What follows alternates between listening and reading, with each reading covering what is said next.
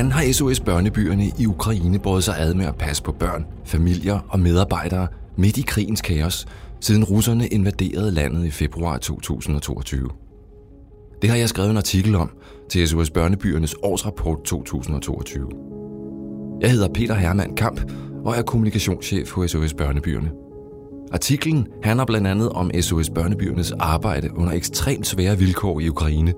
Hvordan man lykkedes med at skalere den humanitære indsats markant op til at hjælpe langt over en million mennesker siden krigsudbruddet, og om den imponerende støtte, som SOS Børnebyerne har modtaget fra dansk side til hjælpearbejdet i landet.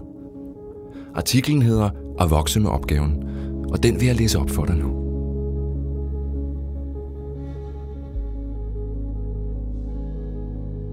I 2022 hjalp SOS Børnebyerne over en kvart million udsatte børn og børnefamilier på flugt fra krigen i Ukraine i løbet af dens første ni måneder.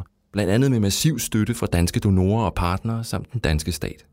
I dag, her midt i sommeren 2023, er der tale om langt over en million mennesker. Der bliver tale om en langvarig indsats, der ud over genopbygningsarbejdet også sigter mod at forbedre de løsninger, den ukrainske stat tilbyder børn uden forældreomsorg. Siden Rusland invaderede Ukraine den 24. februar 2022, har Ukraine oplevet omfattende ødelæggelser af kritisk vigtig infrastruktur og samfundssystemer.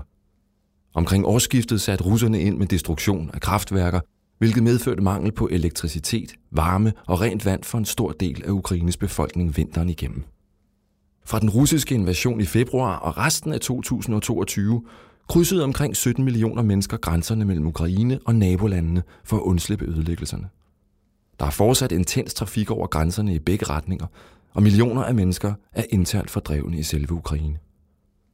Ifølge FN's Human Rights Monitoring Mission in Ukraine, HRMMU, blev næsten 7.000 civile dræbt og omkring 11.000 såret i løbet af 2022, mens 452 børn mistede livet.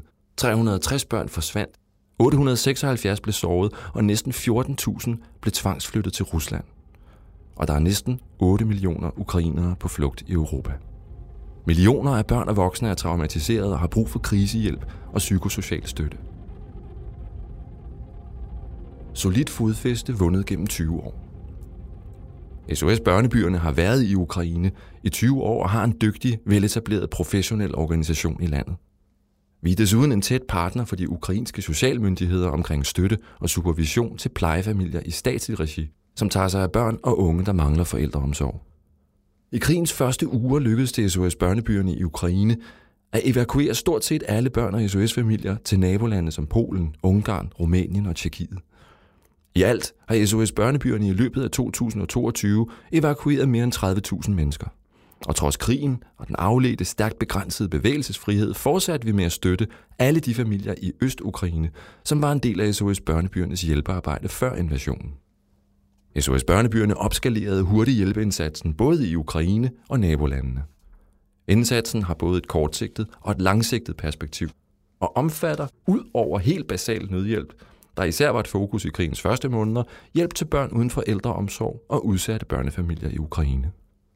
Det drejer sig for eksempel om indsatser i transitcentre og i nabolandene, blandt andet i form af transport, etablering af midlertidige boliger, psykologisk førstehjælp, adgang til beskæftigelse og undervisning, finansiel bistand og genforening af familier. Allerede kort tid efter krigens begyndelse forudsagde SOS Børnebyerne Ukraines landedirektør Sergej Lukashov, at behovet for hjælp ville blive endnu større og mere omfattende. I første omgang vil vi yde hurtig hjælp til fordrevne plejefamilier i de fire regioner, hvor vi allerede har samarbejdspartnere – så snart det kan lade sig gøre, vil vi udvide indsatsen til andre regioner. Vi hjælper også familier på flugt, typisk på banegårde, i midlertidige støttecentre og ved checkpoints. For tiden lykkes det med at følge behovet for basale forsyninger, men der er hårdt brug for psykosocial støtte. Og vi forudser, at der snart vil være et massivt behov for husly og hygiejnepakker, sagde han sidst i februar 2022. At tale om frygten. Psykologen Oksana Botsova har arbejdet hos SOS Børnebyerne Ukraine i børnebyen i Brovary i mange år. Lige efter den russiske invasion arbejdede hun dels med plejefamilierne, indtil det kunne lade sig gøre at evakuere dem, og dels på langdistance med de familier, der allerede var rykket til det vestlige Ukraine. Alt sammen for at lindre de voldsomme psykologiske virkninger af krigen. Jeg havde samtaler med børnene, lavet åndedrætsøvelser med dem, brugt forskellige lege og øvelser, og først derefter gik vi videre til at arbejde specifikt med deres angst. Jeg var meget påpasselig med ikke at gå direkte ind i deres følelse af frygt, men forsøgte at gå til det lidt som en leg, hvor jeg bad dem beskrive, hvordan de følte det før, under og efter de blev bange. Sådan at hvert barn fik mulighed for at tale ud, forklarede hun i marts 22. Det tog et stykke tid, før børnene kunne åbne op. Men efterhånden begyndte de at tale åbent om deres frygt, om hvordan de oplevede situationen, at de blev skræmt af eksplosionerne og hvor bange de var for at miste hinanden eller deres plejeforældre. De beskrev deres frygt for at komme fysisk til skade eller blive invalideret. De var meget angste. Da de først var kommet i gang, talte og talte de. Massiv dansk bistand. I løbet af krigens første ni måneder lykkedes det SOS Børnebyerne via hjælpe- og fortalerarbejde og nå ud med hjælp til mere end 250.000 mennesker, direkte og indirekte. I dag her, i sommeren 2023, er der tale om et godt stykke over en million mennesker. Organisationens operationelle rækkevidde i Ukraine er udvidet markant fra en håndfuld kontorer og børnebyer i henholdsvis Kiev-området og Luhansk til mere end 20 lokationer i 17 regioner over hele landet, samt over 200 medarbejdere på jorden og en lang række nye samarbejdspartnere. Alt sammen er lykkedes med massiv bistand fra såvel danske støtter, donorer, fadere og partnere og staten, som støtter SOS landeorganisationer over det meste af verden. Alene i Danmark modtog SOS Børnebyerne over 47 millioner kroner til arbejdet i Ukraine og nabolandene i løbet af 2022. Jeg kan selv sige, at konteksten har været noget af det alvorligste, jeg har oplevet i mit arbejdsliv. En regulær landkrig i Europa. Et forandret Europakort geopolitisk og finansiel uro og en krise, der påvirker verden og mærkes som en enorm sult, finans- og forsyningskrise på Afrikas horn. Men samtidig har opbakningen til vores arbejde for både private danske virksomheder og fonde samt den danske stat været overvældende. Jeg har selv været i Ukraine flere gange og været i løbende dialog med mine kolleger dernede. Omverdens store vilje til at hjælpe har også gjort kæmpe indtryk på dem. Og det er rart at kunne melde tilbage til vores støtter og partnere herhjemme, at SOS Børnebyerne lykkedes med vores ambition om at hjælpe en kvart million mennesker inden de første 12 måneder var gået. Og endnu mere tilfredsstillende, at der jo er blevet tale om en langt større indsats end det. Familielignende løsninger frem for institutioner. SOS Børnebyernes hjælpeindsats i Ukraine bliver mangeårig. Op til fem år efter invasionen handler indsatsen om at afbøde virkningen af en langtrukken krise. Fokus vil fortsat være på at sikre alternativ omsorg for børn, der mangler den.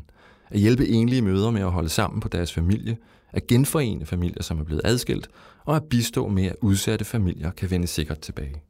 I et langsigtet perspektiv vil arbejdet samtidig handle om at bidrage til genopbygning og til optimering af landets pleje- og omsorgsløsninger for udsatte børn og børn, der mangler forældreomsorg. Især gennem fokus på plejefamilieordninger og andre familielignende omsorgsløsninger frem for institutioner. SOS Børnebyerne i Ukraine er en nær dialogpartner for den ukrainske stat, der har stor tillid til vores arbejde. Dels på grund af det mangeårige samarbejde, og dels takket være SOS Børnebyernes resultater i forhold til hjælpearbejdet under krigen. Samtidig har SOS Børnebyerne i Ukraine en ambitiøs plan for 2023, som man nu altså er halvvejs med at eksekvere. Den går blandt andet ud på sideløbende med nødhjælp og sikre sundhed, psykosocial bistand, traumebehandling, økonomisk hjælp, skolegang og uddannelse samt juridisk rådgivning til udsatte børne- og plejefamilier og børn, der har mistet familie eller venner på grund af krigen.